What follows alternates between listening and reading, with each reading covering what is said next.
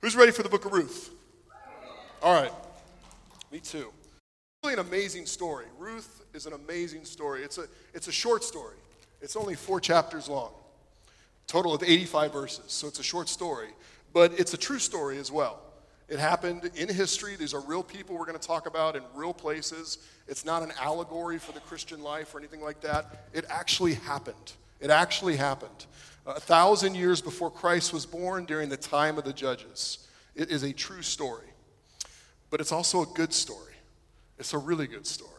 It's got drama, it's got suspense, it's got intrigue, it's got romance, it's got all the good elements of a story. But even more than that, it's a God story. It's in the Bible. And it's going to teach us something about God. It's going to teach us something about what it means to walk with Him and what it means to follow Him. It's going to teach us about His kindness and His providence. And I think it will be particularly helpful for those of you who uh, maybe are walking through a dark time right now. Because it shows us that even though your life is in the midst of the shadows, God's still working in the shadows. And as we look at the book of Ruth, we're going to see his purposes cannot fail. He's going to do what he's going to do. And even if you walk through hard times, it does not stop God, even when your life is in the shadows. Though the book of Ruth is 85 verses, we're going to add one verse to it. We're not going to make it up. We're actually going to go back one book to the book of Judges, because the book of Ruth takes place during the time of Judges. And we're going to read the last verse from the book of Judges because it sets the tone for the whole book of Ruth. We're not going to read the whole chapter. We're going to read, break it up into bits and pieces in order that we can kind of enter into the story. All right? So here's the word of God starting in Judges chapter 21, verse 25. In those days, there was no king in Israel. Everyone did whatever seemed right to him. Ruth 1 1 during the time of the judges, during the time when everyone was doing right in their own eyes, when there was no king in Israel, there was a famine in the land. A man left Bethlehem in Judah with his wife and two sons to stay in the territory of Moab for a while. The man's name was Elimelech, and his wife's name was Naomi. The names of his two sons were Mahlon and Chilion, and they were Ephrathites from Bethlehem in Judah. They entered the fields of Moab and settled there. Naomi's husband Elimelech died, and she was left with her two sons. Her sons took Moabite women as their wives. One was named Orpah, and the second was named Ruth. After they lived in Moab about 10 years, both Mahlon and Chilion also died, and Naomi was left without her two children and without her husband. Have you ever wanted a new life? Have you ever been in a place where you would just have taken a random trade with someone else because your life was in such a bad place that you would have just said, I'll try something else? Have you ever wanted out of the current situation that you're in and the only way out was, I need a brand new life? I remember a time when I was 19 years old and I'd come home from college and I was hanging out with my friends and it kind of hit me. I need a new life because I had been making decisions that I had been making in high school, except when I went to college, I didn't stop making poor decisions. and ended up on this path that was the consequence of my poor decisions. And when I came home from college, I ended up hanging out with some friends that I shouldn't have been hanging out with, and we were doing stuff that we shouldn't have been doing. And I remember sitting there and going, This is going nowhere. I need a new life. I need a new life. And that realization and those consequences were because of poor choices in my own life. Like I had chosen a path, and now I had to, you know, follow the path that I was on. And so I wanted a new life. And sometimes people make poor choices over and over and over again, and it gets them in this place where they go, I got to get out of this, I need a new life. But sometimes it, they want a new life not because of poor choices, but because tragedy strikes. Have you ever been there where you've got difficulty after trial, after challenge, and it just keeps smacking you in the face. And after that happens a certain amount of time, you say, I'm done. I'm ready for a new life. This wasn't my fault. This wasn't what I signed up for. I'm ready for that new life. Naomi is in a place where she wants a new life where we pick up in the story, where we left off in the story, she's standing basically over the third grave of her third family member who has passed away. Ten years prior, her husband had passed away. And then one of her sons had passed away. And then her third son had passed away. And she ends up in this place where, wow, what happened? How did I get here? How did she get to the place where she's standing over the three graves of the three men who she loves most? You can imagine her standing there going, I need a new life. I want a new life. How did I get here? How did she get there? How did she get to that place where she wants a new life? Well, it says that Naomi lived during the time of the judges. So after Moses had rescued his people from the land of Egypt and he brought them through the desert and he brought them to the edge of the promised land, and then Joshua had taken them into the promised land, and the promised land had become theirs, well, the people then forgot about God. They forgot about God and they started worshiping other gods. And God began bringing reminders into their life and into their country to say, listen, don't forget, I'm your God. I'm the God who rescued you out of Israel. I'm the God who brought you through the desert. I'm the God who brought you into this promised land. And the way that he would remind them would be that he'd raise up an army to oppose them, to get their attention. He'd raise up something difficult in order to go for them to go, why are we being attacked? Oh yeah, we've been worshiping other gods. We've got to return to God. And the whole book of Judges is this cycle where the people walk away from God, they forget about him and they worship another idol or another god. God raises up something like an opposing army, like a famine, to get their attention, and then they return to God. But that happens over and over and over. And the reason the people were so repetitive in their rebellion was they had no king, they had no one to rule over them and point them to God. And Naomi and her husband, Elimelech, lived during this time.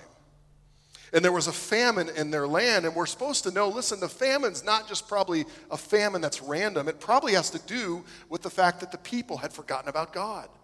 They were worshiping another, another idol. And instead of Naomi and her husband Elimelech repenting and turning back to God, they say, We're going to leave the land of God. We're going to relocate. We're going to go somewhere else where things are a little bit better. But this wasn't like a relocation after Hurricane Irma. It wasn't like things are bad in South Florida, let's move to Georgia where there's work. It wasn't a relocation, it was more like a defection. Because they didn't just go anywhere, they went to Moab. You're not supposed to go to Moab. Moab had been, was a country that had been started by one man named Moab. And Moab was the illegitimate son of Lot with his daughter. Moab had grown his clan, and that clan had eventually come to oppress God's people. They'd become enemies with God's people. They tried to get them to not enter the promised land. And so when Naomi and Elimelech leave the promised land because of a famine, they're not only ignoring the need to repent, but they're also defecting to Moab. They're leaving behind God's promised land, they're leaving behind God's people, they're leaving behind God. They're saying, we're going to do it our own way. Everyone was doing what was right in their own eyes. And rather than re- repent, they relocate, but the relocation is more like a defection. And if we're honest, we can kind of understand why. You ever had that thing, that voice that tells you when life gets hard and God's not kind of giving you what you want? You go, life looks promising over there in Moab. If I could just sort of ignore everything that God's told me and go, I could make life happen better over there in Moab. I want a new life, so I'm going to make it happen on my own. That's called being autonomous from God. It's saying, my way on my terms. And when I was sitting in that car, when I returned home from college, and my life was very chaotic, I learned an important lesson about trying to make life happen on my own. and it's this paths away from God always lead to chaos. And when Naomi and Elimelech leave the promised land and they leave God's people and they leave the God of promise and they head to Moab, everything's about to unravel for them. And they're about to enter a life of chaos. They wanted new lives, but they wanted those new lives without the God of life. And that path looks so promising, but it takes us away from the God of promise. And there Naomi is with her family, and her husband dies. And then her sons marry Moabite women. Wait, you're not supposed to even be in Moab, Moab. Nonetheless, marry Moabite women. You're supposed to marry someone who's part of God's people. But there, the chaos keeps unraveling. And after her sons marry Moabite women, the sons die. And there's Naomi, far, far from home, in a foreign land not part of God's people, not part of God's promises, not in relationship with God. Chaos. Chaos. If she had been in the land, there would have at least been rules and laws that would have protected widows. But here she is in Moab, and life is unraveling, and there she is standing over three graves. And, and Naomi's situation is a little bit of a mix of poor decision making and just tragedy poor decision making, and, and tragedy. But that path away from God always leads to chaos. And Naomi goes, I need a new life, but then she hears this. In her hometown of Bethlehem, there's now food. There's food. I'm going to go back to Bethlehem where God's providing, and I'm going to get food there. And so Naomi decides to return to the promised land and to return to God's people and to return to God Himself. And she sets out on this journey with her two daughter in laws. In verse 6, it says this Naomi and her daughter in laws set out to return from the territory of Moab because she had heard in Moab that the Lord had paid attention to his people's needs by providing them food. Of course, he had. That's what he does. She left the place where she had been living, accompanied by her two daughters in law, and traveled along the road leading back to the land of Judah. Naomi said to them, Each of you go back to your mother's home. May the Lord show kindness to you as you have shown to the dead and to me. May the Lord grant each of you rest in the house of a new husband. And she kissed them, and they wept loudly.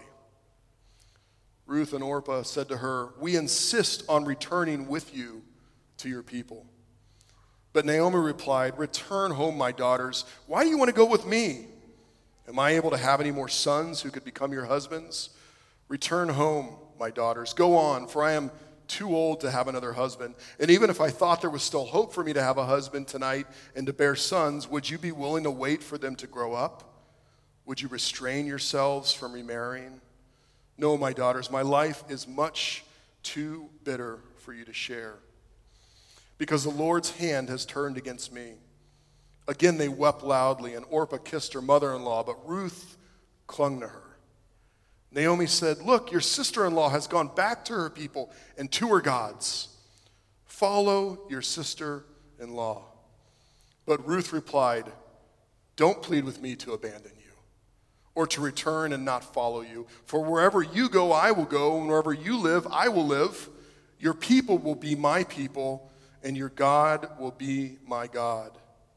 Wherever you die, I will die, and there I will be buried. May the Lord punish me and do so severely if anything but death separates me and you. When Naomi saw that Ruth was determined to go with her, she stopped talking to her. Naomi sets to return on this journey. It's not an easy journey. It's a seven to 10 day journey to get from Moab back to Bethlehem. Uh, they're going to have to cross the Jordan River. Once they cross the Jordan River, they're going to have to ascend 2,000 feet, 2,000 feet into the hills to get to Bethlehem. And I bet on that seven to 10 day journey, Naomi second guessed her return. I bet she second guessed her return. I wonder if she thought, is there any way forward besides journeying back? Is there any way I can move forward with God? I can move forward with my life without going back? That's just a thing, though. The way back to God is the way forward with God. The way back to God is the way forward with God. 11 times in that section I just read you, they use the word return, go back. And that's a synonym for the word in the Old Testament, repent, which means to turn away from your old way of doing things and to turn back to God. And 11 times they use that in that passage because they want us to see that Naomi isn't just going home. She's not just relocating, she's repenting. She's turning away from her self autonomy. She's turning away from doing things her own way and saying, I'm going to return to God's land, I'm going to return to God's people, and I'm going to return to God. See, when we walk away from God, it produces chaos in our life. And we cannot move on without returning to God. We can't move forward without realigning ourselves with who God is and what He's done. We have to agree that we're in the wrong place and we need to get to where God wants us to be. Naomi had been doing what was right in her own eyes, and she chooses to return to God and his people. I thought about this for a while, and I was talking with Renette about it, and I, I thought, well, what if being in Moab wasn't really her fault? I mean, what if Elimelech kind of dragged her there? You know, in this day and age, uh, uh, during this time, uh, it was a patriarchal society, so men were kind of in charge and they could tell women what to do. And it wouldn't be impossible to think that maybe he kind of dragged her there. But then I thought, you know what? Sarah used to boss Abraham around, so maybe she dragged Elimelech there. Or maybe they decided to go together. There's really no way to know. But we know that 10 years after his death, she's still there. She's still in Moab. And sometimes I think we get bogged down because we end up in places in life that other people dragged us to. And it doesn't really matter how we got there in one sense. What matters is that we get back. Have you ever gotten so hung up because you've made a series of poor choices in your life and you've wondered, well, what really, what part of this is my fault and what part of this is their fault? Now, that matters in a sense, but what matters more is wherever you are, returning back to where God wants you, no matter how you got there. Whose responsibility it is is not as important as that you get back to where God is because the way back is the way forward. The way back is the way forward. And a return to God is the only path into the future. A return to God is Naomi's only path into the future, and a return to God is your only path into the future. And so Naomi and Orpah and Ruth head back on that path, that seven to 10 day journey to return to God's land, to return to God's people, and to return to God Himself. But Naomi discourages the return of her daughters in law. She knows that she's a widow. And once she gets back home to Bethlehem, she thinks she'll probably be ashamed because they'll know she's been in Moab. But not only that, there's not much protection for widows in that society. So she is going to have to be impoverished. And if these two young women from Moab come with her, their only connection to the new culture will be a woman who's at the bottom of the totem pole in that society. And so she says, Go back to Moab. Go back to Moab. May God be kind to you, but go back to Moab. There'll be more opportunities for you there. And they say, No, mother in law, we insist. We're coming with you. We're coming with you to the new land, to the new people, and to be part of what God's doing there. And Naomi says, Listen, I don't have any more sons for you to marry. That was the custom in that day. That if your husband died, you would marry his brother. And Naomi says, Listen, I have no way to provide you a new husband because I have no more sons. But Naomi really doesn't have any hope either. She doesn't have any hope in what God is going to do for her. She doesn't have any hope in the kindness or character of God.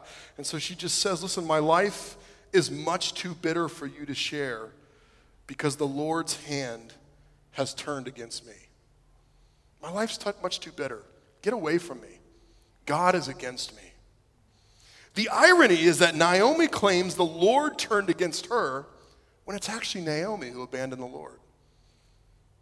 God didn't kick her out to Moab. She left and went there, and her life fell apart.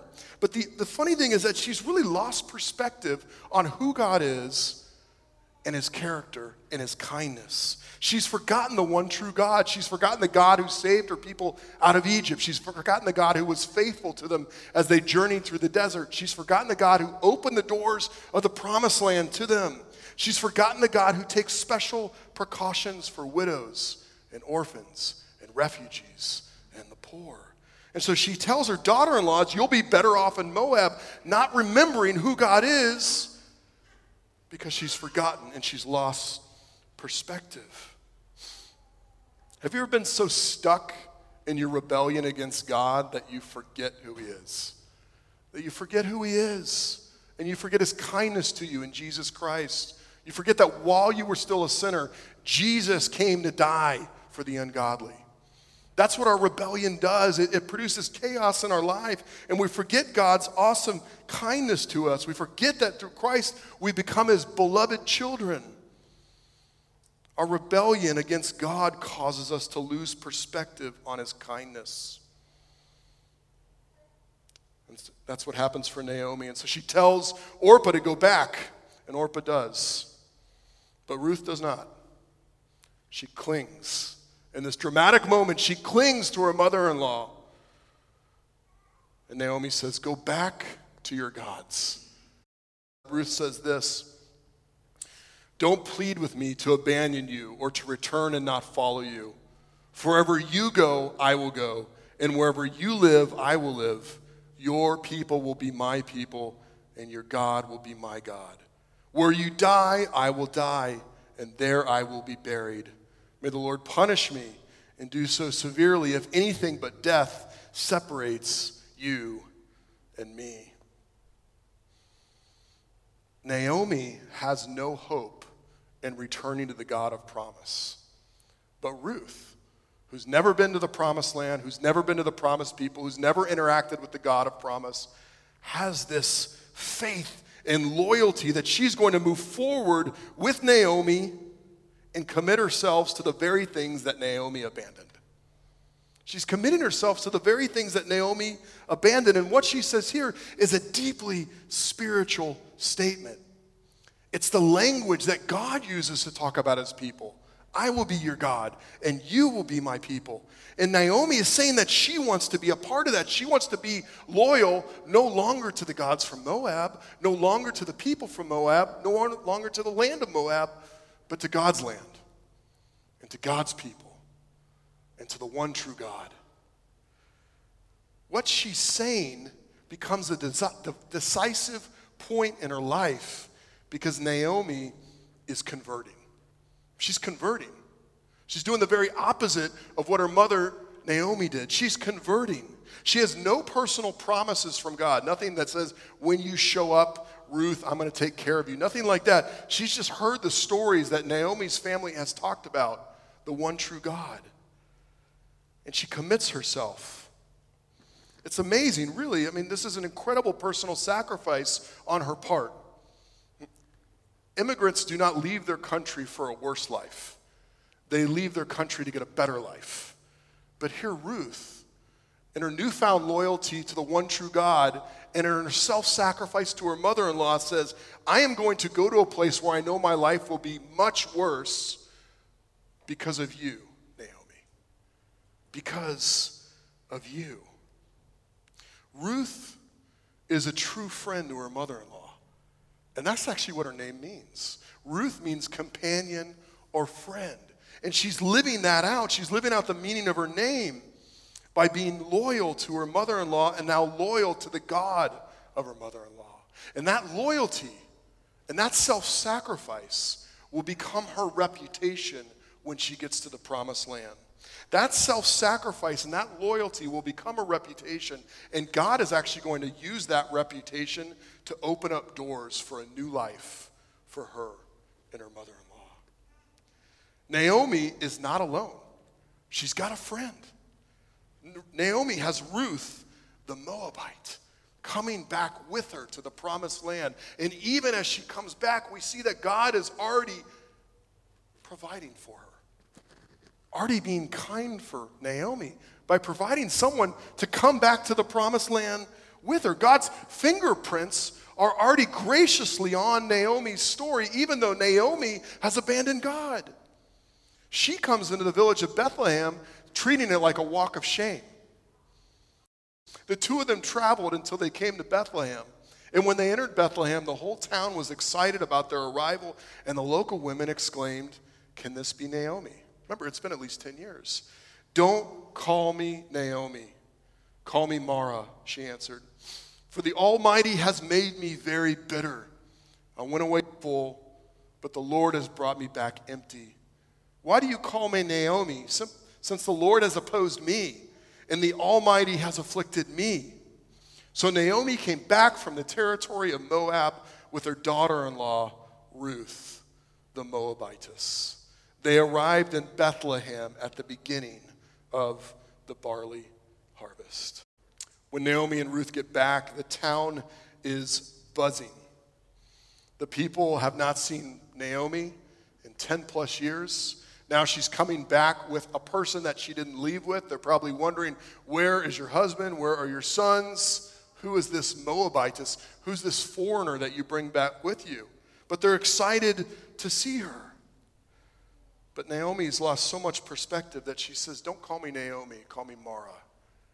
Naomi's name meant pleasant or sweet. And she says, My name's my name doesn't match with my life.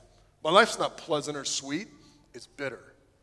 It's been marked by bitter experiences. So call me Mara because my life has been full of bitter loss. I left full. When I left the promised land, when I left God, I left full. And now that I'm coming back, I'm just empty. I've got nothing. God has opposed me, He's left me out to dry. I had so much before, and I have nothing now. Naomi is convinced that God has cut her legs out from under her. She's convinced she's paying for her rebellion, that God is afflicting her. Have you been there? Have you been there? In the midst of tragedy in your life? You're convinced that God is angry at you, that your suffering that you're walking through is somehow this atonement that's paying for your sin. That's what Naomi thinks. And often we get into this mind game where we think the things that we're walking through are punishment for fill in the blank. That thing I did, that person I didn't love, that thing I never told anybody about. Now, sin does bring suffering. We see that in, when Naomi leaves the land, when she leaves God, her life is open to a world full of chaos. But suffering is way too complicated to say every hard thing in my life is somehow God punishing me for something that I did or didn't do. That's not how tragedy works. But at the same time, we get how Naomi feels. We get how she feels. But here's the irony of the whole story. Here's the irony of chapter one. Naomi walks away from God wanting something more, but ends up empty handed. Naomi walks away from God wanting something more, but ends up empty handed. And in returning to God, she feels empty handed. But the Almighty is about to fill her with more than she could ever imagine. It's not that God withheld his fullness from Naomi, it's that Naomi walked away from the God of fullness. And when she comes back, she thinks she has nothing, not realizing that God is about to fill her with everything. And that's what happens in our rebellion. Though we lose perspective on God, He remains steadfast in His love for us and kind. I didn't see it till this morning. The last verse of this chapter, I, I thought it was just a summary. Let's put it back up there. So Naomi came back, she returned from the territory of Moab with her daughter in law, Ruth, the Moabitess. They arrived in Bethlehem at the beginning of the barley harvest. Now you can imagine as Naomi walks back into the town with a Moabitess, with someone from Moab. There's no way to hide where she's been because she has a person from Moab.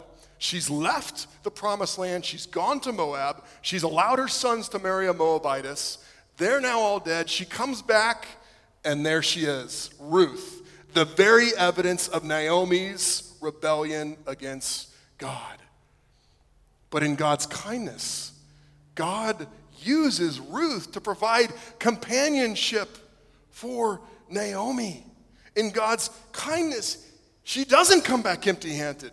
She has a friend who has given up everything for her, who's abandoned her gods and abandoned her land and abandoned her people so that she could serve the one true God and his people and his land. And there we begin to see the kindness of God to Naomi. Not only that, but the author tells us that they came back at the beginning of the barley harvest. When did she leave? When did Naomi and her family leave? During a famine. They left during a famine when there was no food and there was no crops. But when she comes back, there's this glimmer of hope of God's kindness to her. She's about to be filled. There's food available. But not only that, it's the very events of this harvest that are going to completely change Naomi and Ruth's life. Their life is going to be redeemed by all the events that are about to unfold around this barley harvest. They're about to both be given a new life because of God's kindness. Naomi doesn't see it. She thinks she left full and then ended up empty and then came back empty handed. In reality, she left the God of fullness. And when she comes back, she thinks she's empty handed, but God is about to redeem her life. What do we take away from chapter one? Well, I know that many of us have been to Moab. We walked away from the Lord. We've said we're going to do it our own way. I don't need his people. I don't need his promises. I don't need him. Well, simply put this this way the way back is the way forward. The way back to God is the way that you walk into the future with him. So return to him because he's incredibly kind, like he is to Naomi. But then also, maybe you're like Ruth. You're walking towards God you don't really know much about God, but you're making a step of faith and you're, you're walking towards Him. You don't know what's in the future, you don't know much about Him. Keep coming. Just like Ruth, keep coming, keep walking towards God. Or maybe, though, you've been following God faithfully and you've been walking through something at the same time. You've been walking through trials, hardships, difficulties you've lost something or you've lost someone, and you begin to think that God is punishing you, even though you're walking faithfully with Him, and you begin to say, My life is full of bitter things that God has brought me. It's possible. It's possible that if that's you, you are unable to see the kindness of God towards you. And I want to end by just pointing you to the cross to remind you of God's kindness. See, it wasn't that God dealt bitterly with you, God dealt bitterly with Jesus on your behalf. When Christ was put on the cross, he received the punishment that you deserve. When Christ was put on the cross, the anger of God against your sin was poured out on him so that it was not poured out on you. Jesus, the fullness of God, left the fullness of heaven and emptied himself out in order that he might die on the cross as a servant for you. So you may walk through tragedies or suffering or hardship. And if you know Jesus, it's not that God is punishing you. The irony, and we're going to see in the coming weeks of this story, the irony is that he's going to use those hard things on your life for your good. He's going to use those hard things in your life for your good. As the book of Romans says, all things work together for good for those who love him and are called according to his purpose. I'm going to ask the worship team to come back up, but know this. If you have hard things in your life and you know Jesus, you're not being treated as you deserve. Because Jesus Christ was the one who was dealt bitterly with. God punished him on your behalf. And now God is working all things together for your good. Let me pray. Father God, thank you for this wonderful story. I pray that as we unpack it over the coming weeks, you will take us deeper in what it means to live out a redeemed life, a new life in Jesus Christ. We thank you for these, these women, real women, who walk through incredibly difficult things, and we get to learn from their story. We ask that you would change us and make us more like Christ. And all God's people said, Amen. Would you stand with me as we sing?